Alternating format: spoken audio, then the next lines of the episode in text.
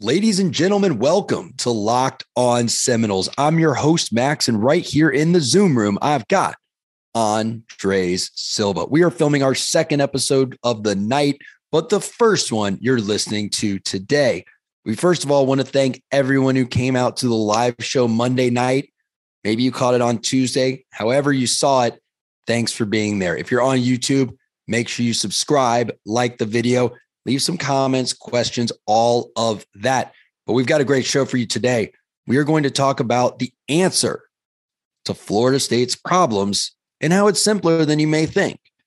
They just need to run more plays. Run more plays, you'll win more games. They really just need to figure that part out. We're going to do that while uh, filtered into talking about the spring game quite a bit. We spoke about it yesterday, but there were a lot of things in the notes I didn't hit. For instance, I got to talk about the really abysmal tight end room, which I'm sure I'll mention today. But Drake, I didn't really get to talk about the positive things I saw at receiver or what I liked about this running back room and how we have a lot more depth there. So there's a lot to cover, man. Let's play the video and let's dive right in. You are Locked On Seminoles, your daily podcast on the Florida State Seminoles, part of the Locked On Podcast Network. Your team every day.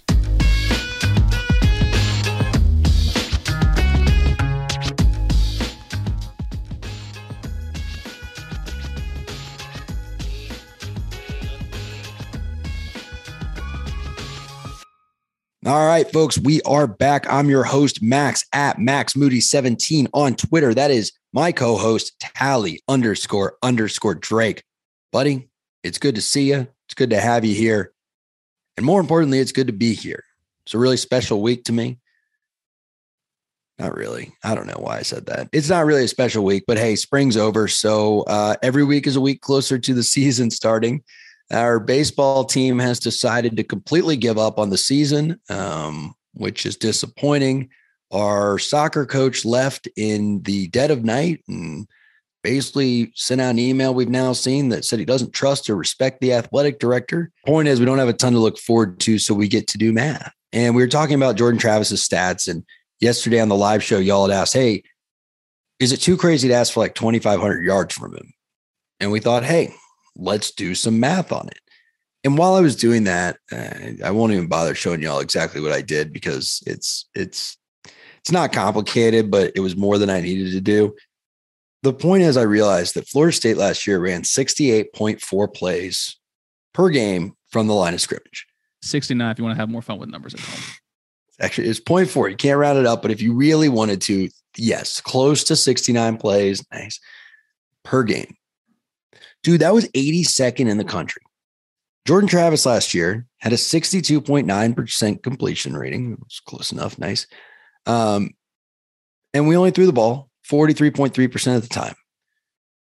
If we kept all things consistent, right? What, what do they call that? What's the Latin term for that? Not posse comitatus. Uh, that's the act about the military intervening on U.S. soil. But uh, the one, what's the what's the term for all things held equal? It's a it's an economics and a math term. I don't know. Whatever. It doesn't matter. All things being equal.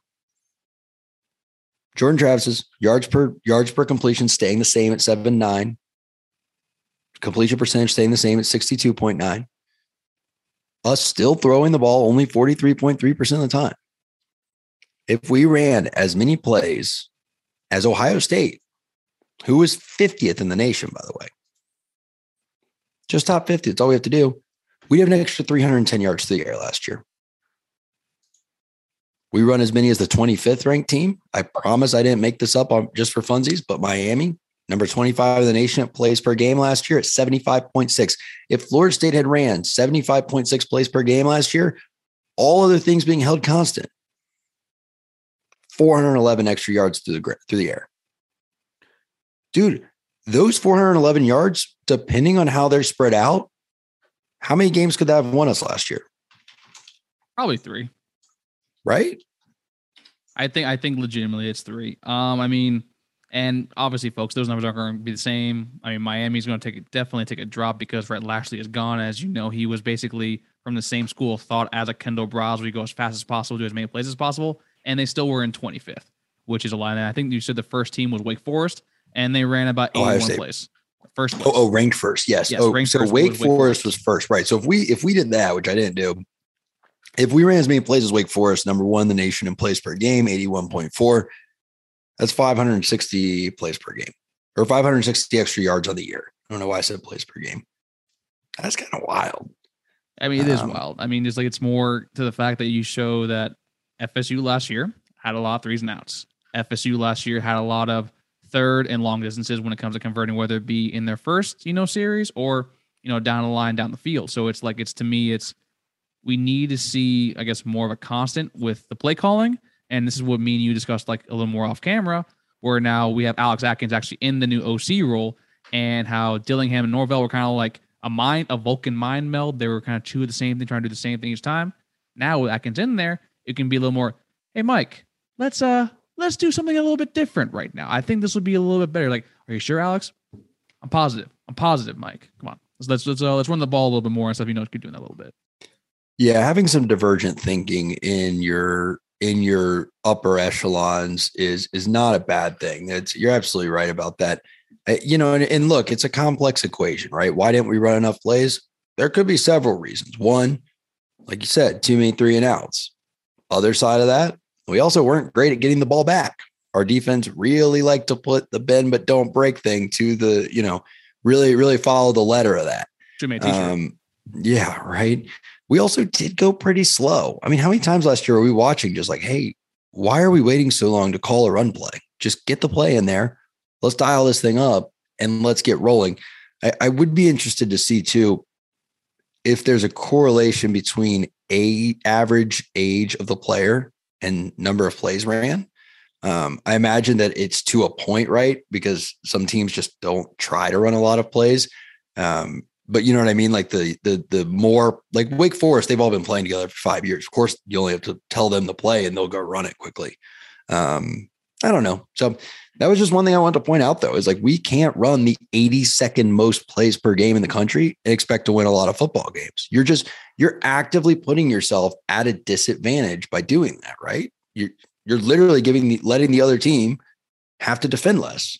You make a team defend 68 plays versus 78, which is Alabama, number 12 in the nation in that, you're making it harder to keep you from scoring. That's 10 more chances you're giving yourself to get in scoring position or to score or to, you know, make a big play or whatever.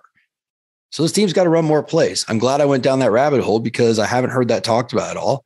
And uh, when we start saying, okay, going into next year, what are you looking at? Well, now I know I have a new metric. I'm going to look at how many plays are we running each game. And Drake, I think to your point, I'm going to be tracking why. I think that's going to be an interesting thing to watch throughout the season. Like if we only run 61 plays in a game, okay, what caused that variance? Like why did we have a negative variance away from away from average? If we were able to run 75, how did we get to that positive variance? And I think right as well, you can see I'm looking. If you're on YouTube right now, you see me looking at my side screen over here, and Mike Norvell's from the Gus Malzahn School of basically offensive philosophy. You see, last season UCF actually was 102nd, basically with 66 plays per game, and that's kind of foreboding. But if you do look back to his last year at Memphis, Mike actually was 48th in the country at 72.9, so basically 73 plays per game. So this kind of seems to me that I would like to see if the year before how a plays per game actually ranked, and the year before that to see like if he's somewhat trying to implement his offensive philosophy a little bit more, maybe that could actually help with more plays per game overall. Anyway, folks, I want to tell you about the friends that bring us this uh, this wonderful show that we watch every day, and that's betonline.net. They are not just a way to get your action down. They will help give you information about the plays that are out there and what you should be making. Like I said, there's not a lot going on in the FSU sports sports world right now. So, uh, you know, I guess we're gonna have to turn to other things. You can watch the MLB, you can watch the NHL, the NBA's made to the playoffs. There's all kinds of stuff to get money down on. And if you're interested in doing it, make sure that you do it at betonline.ag or .net and make sure that no matter what you do, you gamble responsibly. Speaking of behind the eight ball, though, let's move forward and let's talk about the spring game. Drake, I'm going to do the same thing as the live show since uh, I was our lone representative of the spring game. I- I'll kind of let you drive the conversation more than than me just thinking out loud. So the one thing that I actually did notice that they kind of allowed us to see on the ACC network broadcast when they weren't interviewing basically everyone and their mother that's either an alumni, a booster, a fan, or wearing an FSU T-shirt. Anyone that ever possibly could have gone to FSU. Yeah, pretty much. Even though I will say Jermaine Johnson's fit was fire. The the man is definitely getting that, that lottery money. But um, to me, I like the way our wide receivers did look, and I want to point out specifically Mycah Pittman who someone that when he first, you know, committed here, I was like, okay, he's going to be good, but I'm going to, you know, hold back a little bit more because I know he was the big fanfare. He was a former top 100 kid. Also, his dad played in the league for a very long time. His brother right now is a, was a wide receiver, star wide receiver for the Indianapolis Colts. But after seeing kind of like the way he's able to play on the spring in the spring game, um, I don't. It's hyperbolic, but I think it's someone that we can use similar. I mean, I think the, comments a few weeks ago mentioned why don't we use more of our weapons like a Deebo Samuel from San Francisco 49ers, which is basically that gadgety wide receiver running back hybrid. And the best place we saw with Pittman after he came back from his injury, I guess he had heard had a shoulder contusion. I think during that two point conversion goal line drive, whatever the hell that drill was. I mean, he came in just like a like a like a pit bull with a ball and just literally just boiling people over. He's a physical, physical back and a physical, physical wide receiver. And that's something that I was very excited to see. And then Johnny Wilson, I mean, he dropped everything that came to him, but he still got open. You just need to learn how to catch the ball. Yeah, I think he just had, I think he had like two targets and dropped one. I mean, I, his drop wasn't that bad. Um, Pittman is a very physical guy. Here's the problem.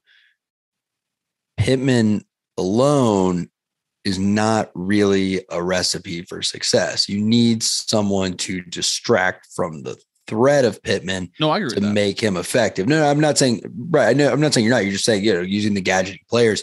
It's what we saw with Ja'Khi Douglas last year. We kept asking, well, why is Ja'Khi this like home run or nothing guy? Well, because once he gets on the field, since there's no other threat to be a home run, they know that he's going deep. And if Pittman can have a Malik McClain or a Johnny Wilson step up, then yeah, he could be really good this year because I like what he does. He comes downhill with bad intentions. There was a play he caught. I don't know if it was on the broadcast, but um, from where I was sitting, it was the right side. So he caught probably a one yard pass or his year. It was like a, it was basically a right wide receiver screen. Yeah. And it looked like your typical play that we do when that happens, that he's going to get tackled. And he actually ended up making a five or six yard run out of it, not because he made anyone miss, just because he ran into people and made himself hard to tackle. And like, if you can, we talked about this last year. If you can turn the negatives into neutrals and your neutrals into positives, you will win more football games. We're not asking this team to win a national championship this year. We're just asking them to win a few more football games. They were very close last year to winning eight or nine games. They were very close to winning three. Yeah. So this is a wait and see team. I'm not changing my mind on that. But because of the way you look at that they could go, they again, they don't need to substantially improve at anything. They just need to get a little bit better at everything.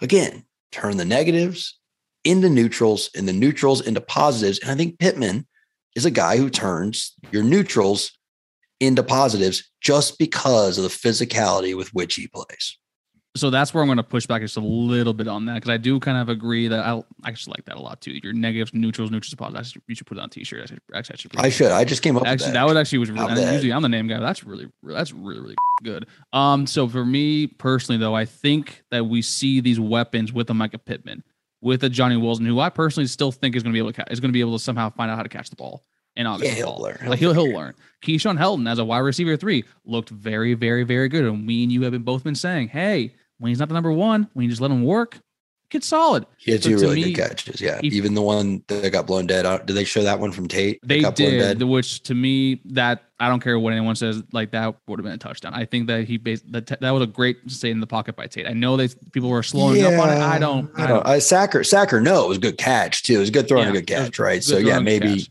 like maybe he does get sacked there, but I'm just made yes. So, so, that was part of Keyshawn looking good though. Keyshawn yeah, looked pretty solid. Exactly. But to me, like saying like basically these pauses that we have with the weapons around, even though our tight end room isn't that great, but you see how Treshaun Ward looked out of the backfield catching the ball. You'll see Trey Benson also being good with St. Lawrence Toafili. He kind of also he gained 10 pounds or gained like five pounds, which is something that we've been asking for him to do since he got here. And he looked pretty good. CJ Campbell. So to me, this is where like I think these kids are all can also be all solid pass catchers. So I don't think you need to substantially improve, but I do think the weapons are there for Jordan Travis to actually, if he is able to actually keep his composure, keep calm in the pocket, step up when he needs to, when he can. Because we saw a lot of times yesterday where he had the pocket to where he's able to step up a little bit more. If he's able to do that, I think he can substantially improve, or we'll finally find out if he really can't. Sure. Look, I'd love everyone to substantially improve. I guess I'm I, am saying it from a an optimistic saying standpoint. I'm saying yeah. that there's definitely like we can. I think I think it's possible sure. to even get go even go halfway to that, which would be great for the team overall. Yeah, no, I I absolutely agree, man. Um, but again, I look, I think if, even if you don't improve substantially, and you can just get a little bit better in every area, if you just block a little better, catch a little better, throw a little better, run a little better, you'll still have a you could have a much better result than five wins. But hey, man, if they want to improve substantially, I'm not going to tell them not to. I mean, I would, I would it love. Sounds, it sounds like I would love like for them to. It sounds like you're capping the ceiling, my guy. I don't know. I don't know, man. I'm not capping the ceiling. I'm, I'm saying the floor. Eh, eh, that's what. That's actually. I'm glad you said that. My my thesis statement here is the floor is higher than I think people think it is. I think people that think it's eight wins, like we talked about last week, like they also need to settle down. But I I don't think there's anything on this team that right now or at least that I saw from the spring game or that I've seen from spring practice or that I've heard from talking to people around the program makes me think, oh man, we're in trouble here. The tight end room, I think, is probably the worst unit on this team by far. But to your point, we got guys that can catch it from the backfield. We got guys that can catch it as a receiver. And we got random gadgety dudes like Ja'Khi Douglas out there that can catch it from various places all over the field. So we can make up for that deficit. It's not going to be the end of the world it is going to keep us from being an ACC championship caliber team, but that's not even the goal of this year. The goal of this year is like, let's win seven or eight games and show that we're trending in the right direction. And then we'll worry about becoming an ACC championship team down the road. But I think we need to take a little bit, a little break, hear from our sponsors, and we will be right back with some power rankings that have been updated now that the spring has concluded.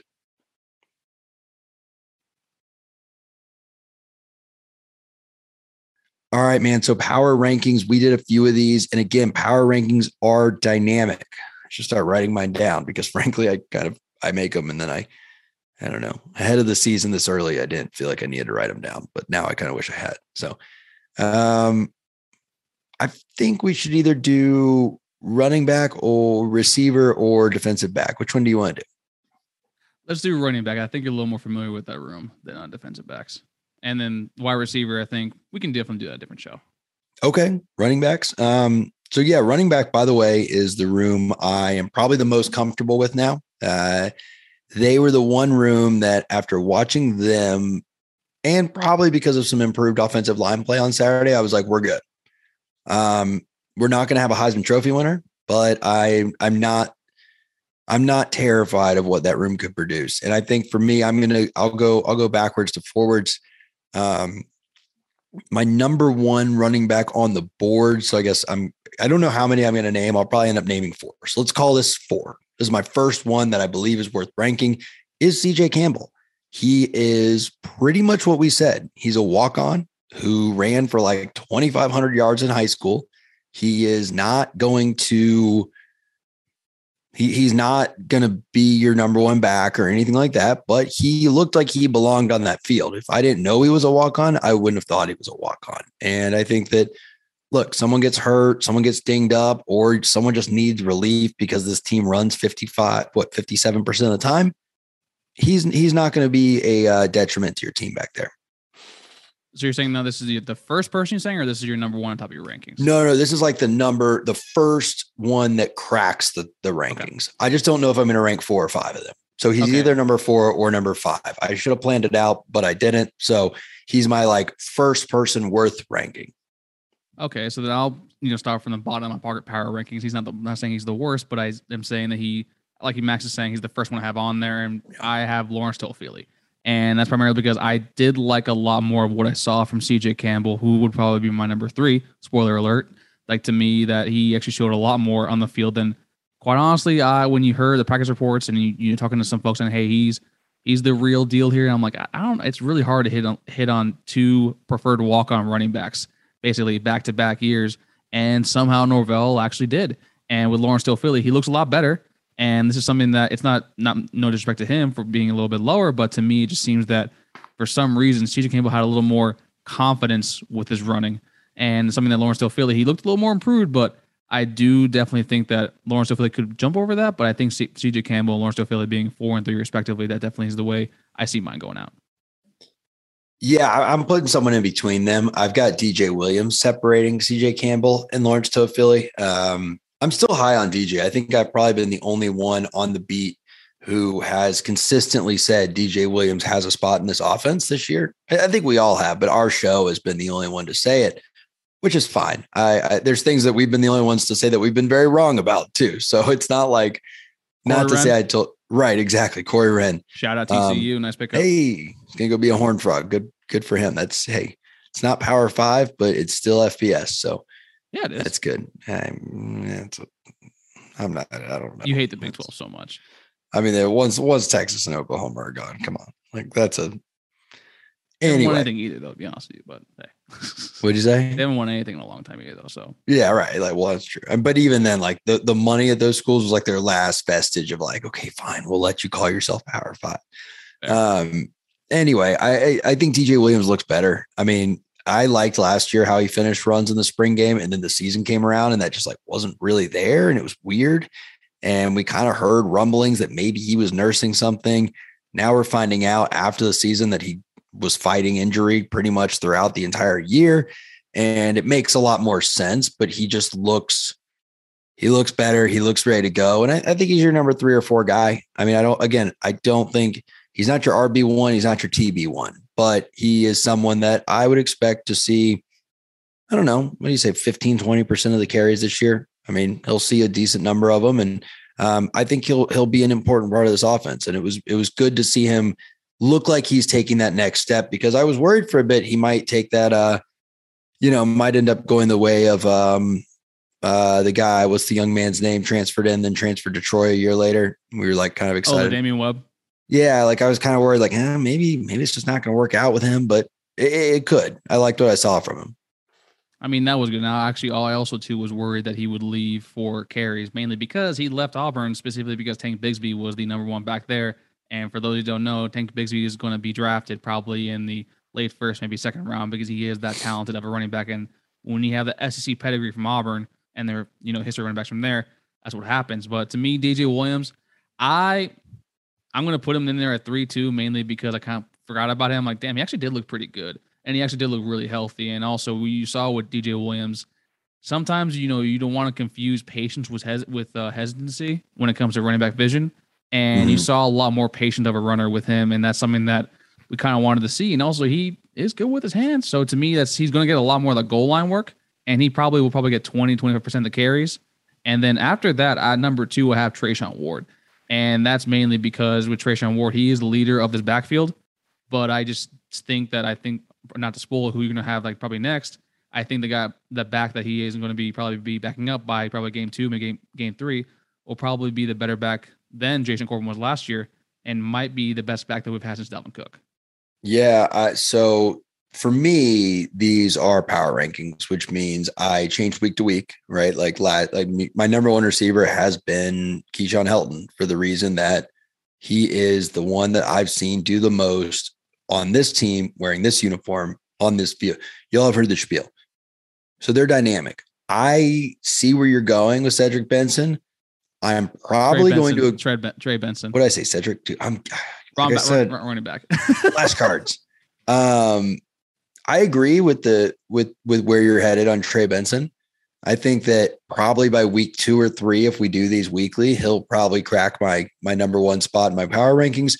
Right now, for me, I didn't see enough from him to unseat Treshaun Ward in my current power rankings. I saw the potential to do it, but my power rankings, just personally for me in this position, are not based on potential. It's based on what I've seen in the body of work. So I'm still number one is Treshaun Ward for me, and then Benson is my number two right now.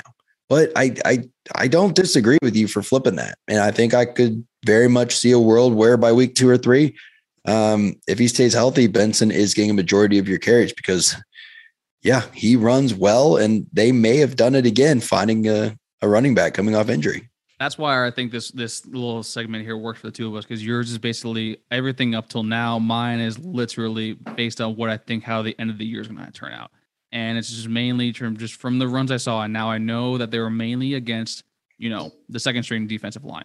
My man also was running behind the second string offensive line, and we have seen over the past few years how bad the second the second team offensive line is, and you're still averaging 11 yards a carry on seven carries. That's still something to be that you want to see. And also, like I said, with the vision, he has that too.